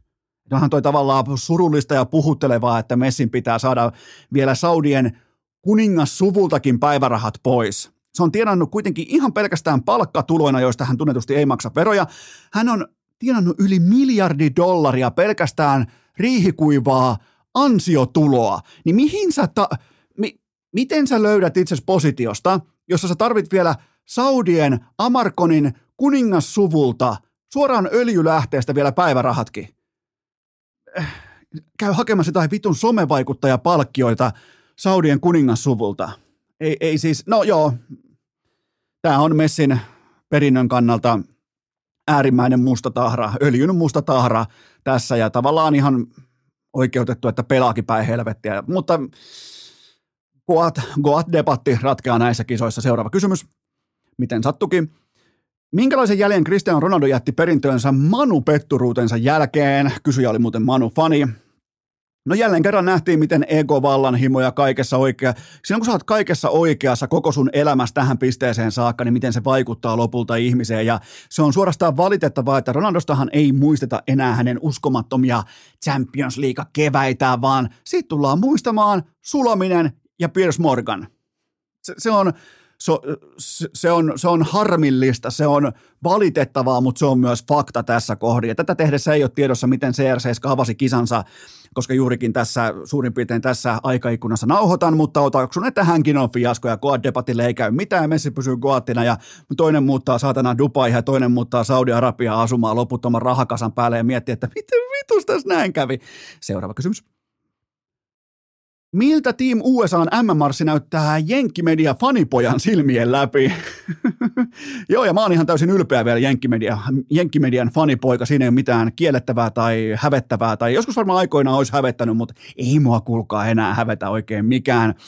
Tämä on mahtavaa aikaa seurata USA-mediaa, koska USA pitäisi mun mielestä olla aina mukana jalkapallon MM-kisoissa, koska Jenkeissä ei voida mitenkään sietää tasapelejä, eikä etenkään – etukäteen määrittelemätöntä tehokasta peliaikaa, koska siellä NFL vaikka 4 kertaa 15, NHL on 3 kertaa 20, NBA on 4 kertaa 12, mutta jalkapallo, se on käytännössä, se on salaisuus loppuun saakka, kunnes tuomari viheltää pilliin, joten ää, tässä ei ole ripaustakaan vitsailua mukana. Siellä siis ihan oikeasti Ameriikoissa casual fanit, ne odottaa aina jatkoaikaa tasurin jälkeen alkavaksi, joten onhan se tavallaan huvittavaa, että miten suosittua jalkapallo siellä on ja miten vähän siitä lopulta ymmärretään, mutta toisaalta taas se on vahvuus, se on viihdettä, se on viihdebisnestä, mutta mun mielestä USA on laadukas porukka, kisojen toiseksi nuorin kokonaisuus, todella lupaavat ajat edessä. Samoin Kanadalla. Kanadahan pisti melkein viikas Belgian rintataskuunsa, siis fantastinen startti kisoille, mutta varianssi potki perseelle. Miettikää kisat USA, Kanada, Meksiko 2026 ja jokainen näistä on sekä nuori että relevantti ja yksikään ei ole tiettävästi korruptoinnin voimin voittanut tätä kisa prosess, hakuprosessia itselleen, joten tästä voi jopa niinku tämän Qatar-fiaskon jälkeen, voi, voi jopa olla, että seuraavaan neljä vuoteen ehkä siirrytään jopa jalkapallon maailmaan ja tämä on loistava asia futiksen kannalta, että noin maat, ne on nuoria, ne on lupaavia, ne menee eteenpäin, joten neljän vuoden päästä tulee laadukkaat kisat. Seuraava kysymys. Voitteko Virkkusen kanssa ilmoittaa tarkan ajan, milloin Espanjan maalinteko-ongelmat alkavat? No tota, jos äsken tuli tuttipullon kanssa ohu, ohuehko L mukaan, niin kyllä tästäkin voidaan alkaa mittailemaan L-muotoista pukua pykälään, mutta hei, mä aloitan kuitenkin testillä. Kuuntele. Mainitse mulle yksi pelaaja Kostariikan joukkueesta ja kerro mulle tarkasti kartalta, missä tämä maa sijaitsee. Aivan oikein, otit 0 kautta 2 tähän kohtaan heti välittömästi. Siellä oli kahvipakkaamon urakkapalkkalaiset vastassa Espanjalle, joten arviointi myös sen mukaan. 7-0 on itsestään selvää näissä tilanteissa, joten mä aloitan Espanjan arvioinnin vasta suututetun Saksan kohtaamisen jälkeen seuraavasta matsista ja Japanista puhumattakaan. Miksei muuten Japani saa rakkautta? Miksi oli pelkästään Saksan fiasko? Oli todella kollektiivinen, dynaaminen ja kaiken kaikkiaan vahva Saksaa vastaan. Siis mut lähtee mieletön hatunnosto Japanin suunta, suuntaan heidän jalkapallostaan, mutta siis tästä tulee hieno lohko tästä lohkoeesta, Espanja, Saksa ja Japani, sitten on totta kai pisteautomaatti Costa Rica, voi tulla jopa maalikameran ratkaisu tähän kyseiseen lohkoon, joten ja voi hyvinkin muuten olla, että Saksa on ulkona heti alkulohkosta lukien. Historia siinä mielessä toistaa itseään, mutta erittäin mielenkiintoista. Miettikää maalikamerat, vartuomiot, pelattava lisäaika. Miksei, miksei jalkapallossa ihan kylmästi vaan siirrytä tehokkaaseen peliaikaan? Jos toi on noin vaikeaa, se joku plus 17 minuuttia lisäaikaa. Miksei mennä tehokkaaseen peliaikaan? Selkeyttää myytävää tuotetta ihan helvetisti tässä kohdin. Mä ihan siis suoraan ehdottomasti pitäisi siirtyä välittömästi tehokkaaseen peliaikaan. Jos tämä on tuleva malli, että siellä on vaikka plus 21 lisäaika minuuttia mukana, niin suoraan tehokkaaseen peliaikaan. Seuraava kysymys. Mikä on viikonlopun ykköshevonen Enon MM-liuskalla? No voidaan ottaa oikeastaan kynä ja vihkoa esiin, vaikka myöhemmin tuleekin NFL-pikit, mutta äh, mulla on Kulpetilta tänään perjantaina kello 15 Mulla on Senegalin voitto Katarista, voi tulla jopa ylimarssi. Isäntä on ihan täys pummilauma, joka häpäsee nämä MM-kisat myös pelillisesti tuolla kentällä. Ei, ei, ei sillä, että se kaikki ei olisi jo häpästy kentän ulkopuolella, vaan nyt myös kentällä onnistutaan häpäisemään koko MM-jalkapallon taso. Senegal oli parempi kuin Hollanti avausmatsissaan, se oli jopa myrskyvaroitus. Jäi nolla taulu, tuli tappio niskaan, mutta se oli erittäin laadukas peli Senegalilta, toisin kuin Hollannilta, joten mä otan tuohon Senegalin kiinni heti välittömästi tähän perjantaihin. Lauantaina kello 15 Saudi-Arabia plus puoli maalia Puolaa vastaan. Puola ei saa pallon kanssa mitään aikaa ja mitä Saudit osaa? Ne osaa vielä loputkin tukehduttaa siitä, mitä Puola voisi saada aikaan. Joten mä otan mielellään Saudi-Arabian kiinni tähän lauantain otetukseen. Sitten vielä sunnuntaina kello 12 Japani tekee yli puolitoista maalia Costa Ricaa vastaan. Mun mielestä on käytännössä free rolli. Costa Rica ei pysäytä ketään näissä kisoissa, joten ja mulla on muuten vielä triplaus hepokattikin uimassa tähän perjantai, eli äh, viikonloppu triplaus, perjantai triplaus, Englanti-USA over 3,5 maalia kertoimella 3,25.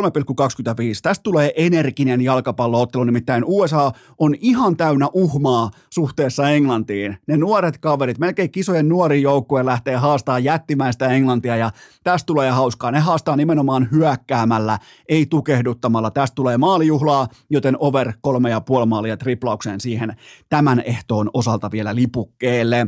Seuraava kysymys. Ymmärrän, että tunteesi ovat pinnassa rukan tiimoilta, mutta ketä suomalaisia otetaan nyt kuitenkin seurantaan? No kyllä mun lähti välittömästi. Tuossa oikeastaan äsken, kun Pikkutaavetilla veti vähän huuruu tuossa tuttipullon kanssa, niin mulla oli aikaa myös katsoa media, oli, tut, oli aikaa tehdä journalistista tutkimusta, journalismista ja vähemmän yllättäen Santtu Silvenoinen Iltalehdessä dominoi rukan latuja, siis alistaa, pitää kuristusotteessa ää, Impilinnan legendaarista turmion laskua, siis Santtu Silvennoinen, jumalauta mikä siis, jos miettii pelkästään sitä, että jos Iivolle piti etsiä korvaaja, ja heti, heti seuraavana päivänä tulee ulos uutinen, jossa Santtu Silvennoinen vähän leikitelle, vilauttelee perinteisen tekniikkaa, niin onko Iivolla enää paikkaa maajoukkueessa tämän jälkeen, koska oli pikkusen mennä, verran lennokasta menoa Santulla, mutta ja myös dominoi sen Impilinnan vaarallisen laskun. Täydellinen sisäsuksen asemointi. Tulee mieleen Kläbon askellus. Ihan siis uskomattomasti tikissä, mutta itse kilpalatujen osalta kaikki on nyt Remi Lindholmin ja Arsi Ruuskasen käsissä. Ei Iivoa, ei Riseä. Jotenkin on mieli apeana nyt omakohtaisesti Rukan tiimoilta, mutta kyllä Arsi Ruuskanen vie meidät luvattuun maahan. Mitähän Niilo Moilanen? Laitetaan sinnekin odotuksia, mutta E, ja Remi totta kai, joka ilmeisesti veti noissa viime viikonlopun kisoissa ihan kammottavalla suksella, mutta, mutta joka tapauksessa niin, niin Santtu kävi varastamassa shown itselleen jo impilinna dominanssillaan. Seuraava kysymys. Onko Dallas Cowboys sittenkin todellinen sopimus tähän kauteen?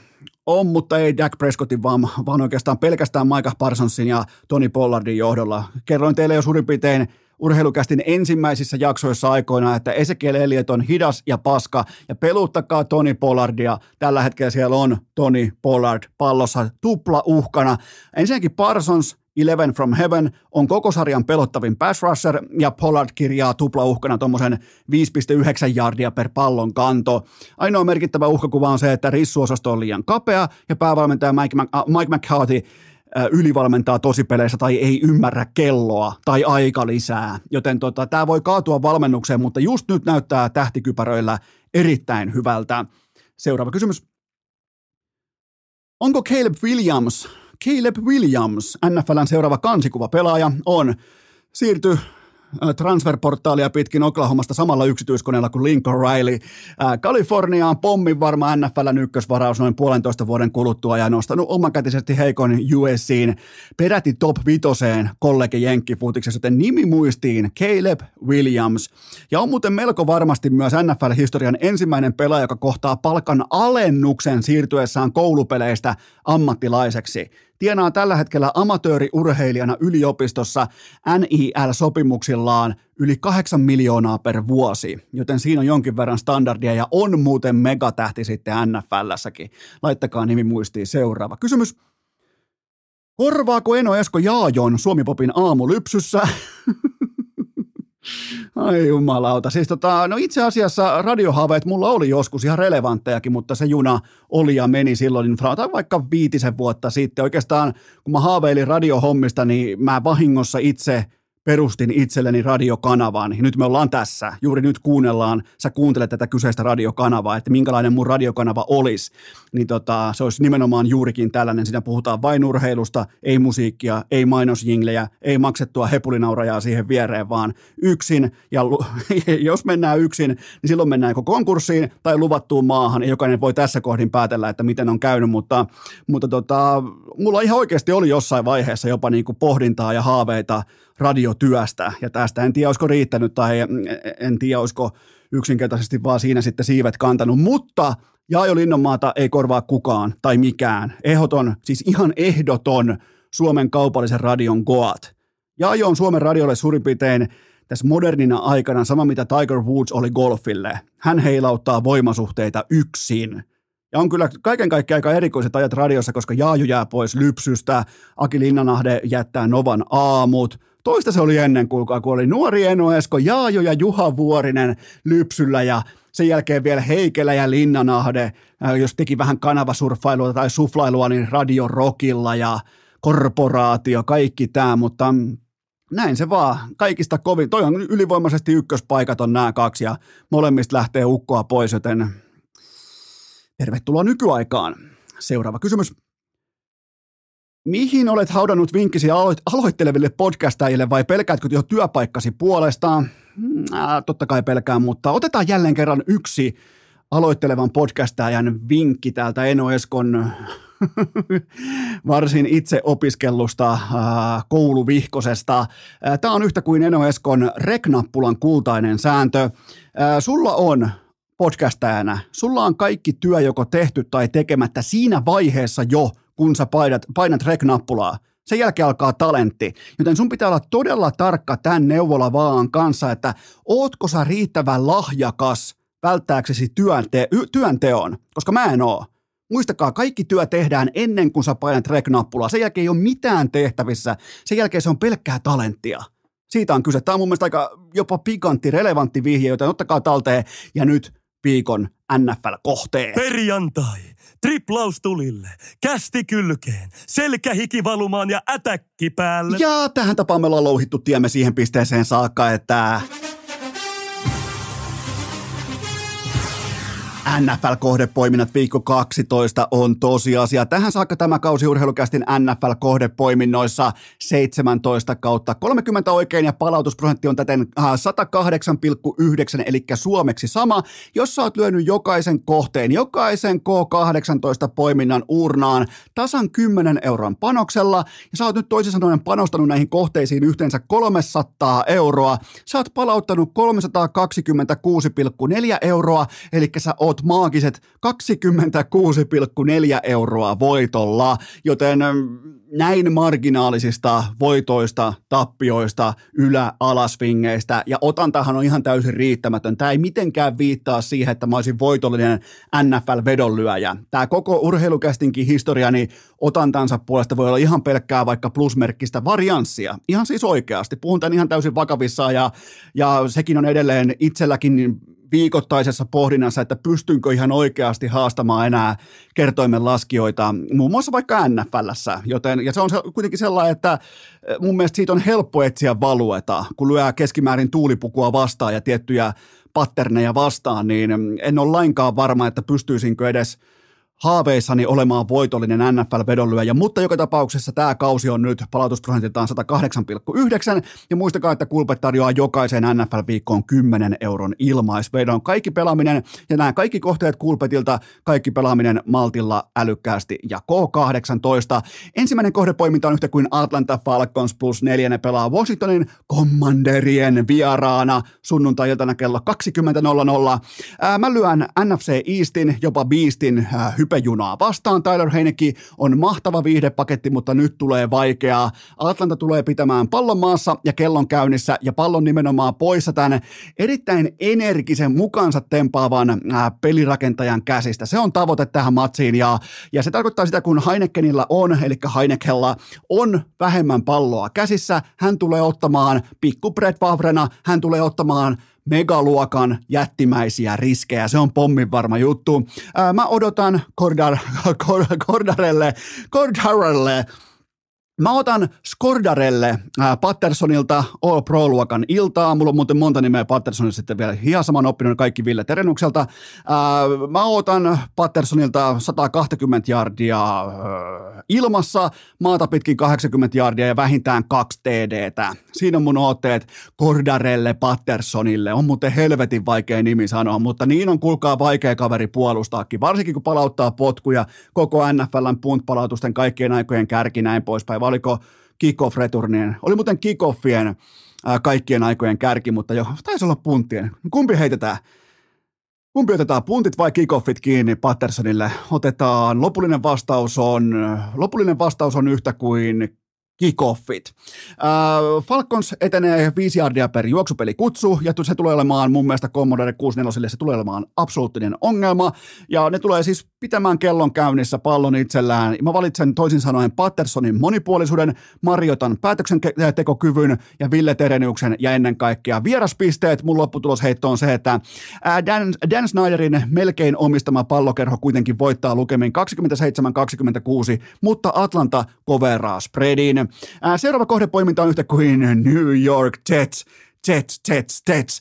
On miinus neljä ja puoli paunaa kotikentällä Chicago Bearsia vastaa sunnuntai-iltana kello 20.00 ja homman nimi on selvä. New York Jetsillä pelaa ykkös QB, eli Jack Wilson, jolla ei ole minkään näköistä huoneen lämpötilan aistimiskykyä tai vastuunkantokykyä. Hänet on penkitetty, eikä ainoastaan penkitetty, vaan heitetty kolmanteen stringiin, joten ykkös QB, jumalauta, meillä on Mike White pallossa ja meillä on Chicago D, joka on PFFn mukaan koko NFLn luokattominta roskaa.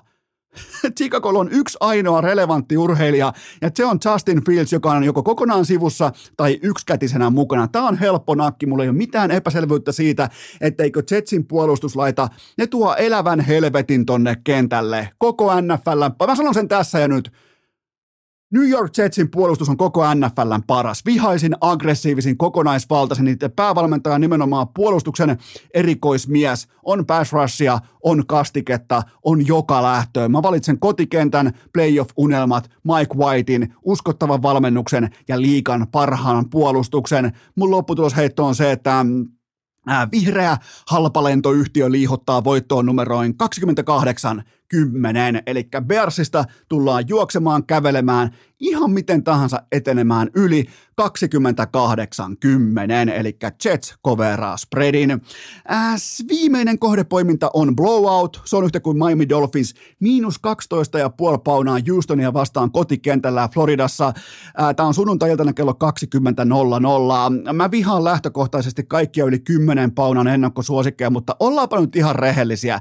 Nyt nähdään teuraalle vienti. Miamin heittohyökkäys kirjaa 7,9 jardia per yritys, ja se on koko NFLn totta kai kärki, ja nyt sinne saapuu kenties koko NFLn heikoin takakenttä vastaan. Tyreek Hill, Waylon, äh, Jalen Waddle, ne skeemataan jo muutenkin äh, metritolkulla auki, ja nyt sitten vielä Houstonin heitto D vastassa. Siellä on kuulkaa Waddleilla, ja siellä on Hillillä, siellä on kenttäpäivä, siellä on juhlapäivä, siellä on vähän myöhäinen Thanksgivingi, on ilmaisia jardeja tiedossa, kuulkaa, niin hehtaarikaupalla kuin kehtaa vaan ottaa. Eli ennen kaikkea seurataan Tyreek Hill ja Jalen Waddle. Äh, Miami ei ole voittanut mitään noin 50 vuoteen, joten siellä saavutaan kehiin leukarinnassa aivan kuten heidän pelirakentajansa. Ei leuhottamista, ei tulostaululle osoittamista, toistot sisään, työn kautta. Mä tykkään tuosta kulttuurista. Mä tykkään, vaikka totta kai tuo Tagovaiolaa on kritisoitu, Mä tykkään hänen kulttuuristaan, siitä mitä hän edustaa pelirakentajan, toisin kuin vaikkapa Jack Wilson. Hän kantaa aina vastuun itse. Ja näin pitkälle päästiin mainitsematta sitä, että Houston pelaa kakkoskuubeella, siellä on Kyle Allen. Ei jumalauta, siellä on oikeasti Kyle Allen kuuppana, pelirakentajana, kaikkien pallopelien tärkein pelipaikka. Siellä on Kyle Allen pelirakentajana, joten mä valitsen tuon, mä valitsen Hillin, Waddlein ja etenkin päävalmentaja Mike McDanielin sekä mukavan kotikenttäkelin ja armottoman airide-hyökkäyksen. Mun lopputulosheitto on se, että delfiinit karkaa kuin Särkänniemestä voittoon lukemin 41-17. Sitten vielä kertausopinnot ja äiti. Falcons plus neljä, Jets miinus neljä ja puoli, Dolphins miinus 12 ja puoli. Ottakaa siitä talteen kaikki kohteet Kulpetilta, kaikki rahapelaaminen maltilla, älykkäästi ja K18. Se on kuulkaa viikko penaalissa. Se on siinä, se on paketissa, se on, se on valmis. Tänne tultiin taas ja ää, muistakaa mikä tahansa NHL-pelipaita, te valkkaatte, menette mitä tahansa hankkimaan osoitteesta hikipanta.fi ja urheilukästi verkkokaupasta, olette automaattisesti mukana minkä tahansa NHL-pelipaidan, virallisen pelipaidan arvonnassa. Eli hikipanta.fi ja vain tänään perjantaina mustana perjantaina. Uh, urheilukästin upeat fripakiekot pukin konttiin, vaikkapa nimmarikiekot Instagramin biolinkistä ja koodi uh, urheilukääst, saat miinus 10 pinnaa alennusta sieltä. Tai sitten prodigustore.eu ja koodihan on urheilukääst, millä saat 10 pinnaa alennusta. Varsinkin ennen kaikkea toi urheilukästin nimmarikiekko herättää pi- lajipiireissä äärimmäisen suurta ihastelua tällä hetkellä. Jopa, jotenkin jopa sanoisi kunnioitusta, ehkä paikoin jopa pelkoa. Ää, muistakaa käydä hiihtämässä, nauttia, muistakaa nauttia upeasta penkkiurheiluviikonlopusta. On rukaa, on NHL, M-futista, NFL, jokaiseen lähtöön. Me tehdään nyt rakas kummikuuntelija sillä tavalla, että sulla on lenkki menossa, se ei haittaa, vaiha podcastia tässä kohdin, koska Eno Esko, tuottaja Kope ja Pikku Taavetti sainaan tässä kohdin itsensä ulos. Me tehdään sellainen juttu, että ihan normaalin tapaan maanantaina jatkuu. Ei kossu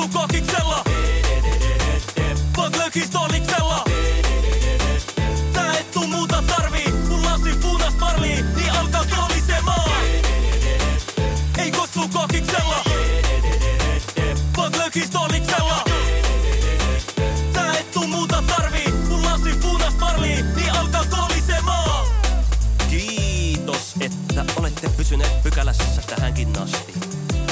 Toivotan teidät kaikki tervetulleeksi myös jatkossa. Muistakaa nauttia elämästä arjen vastoinkäymisistä huolimatta. Allekirjoittanut kiittää ja kuittaa. Peliä.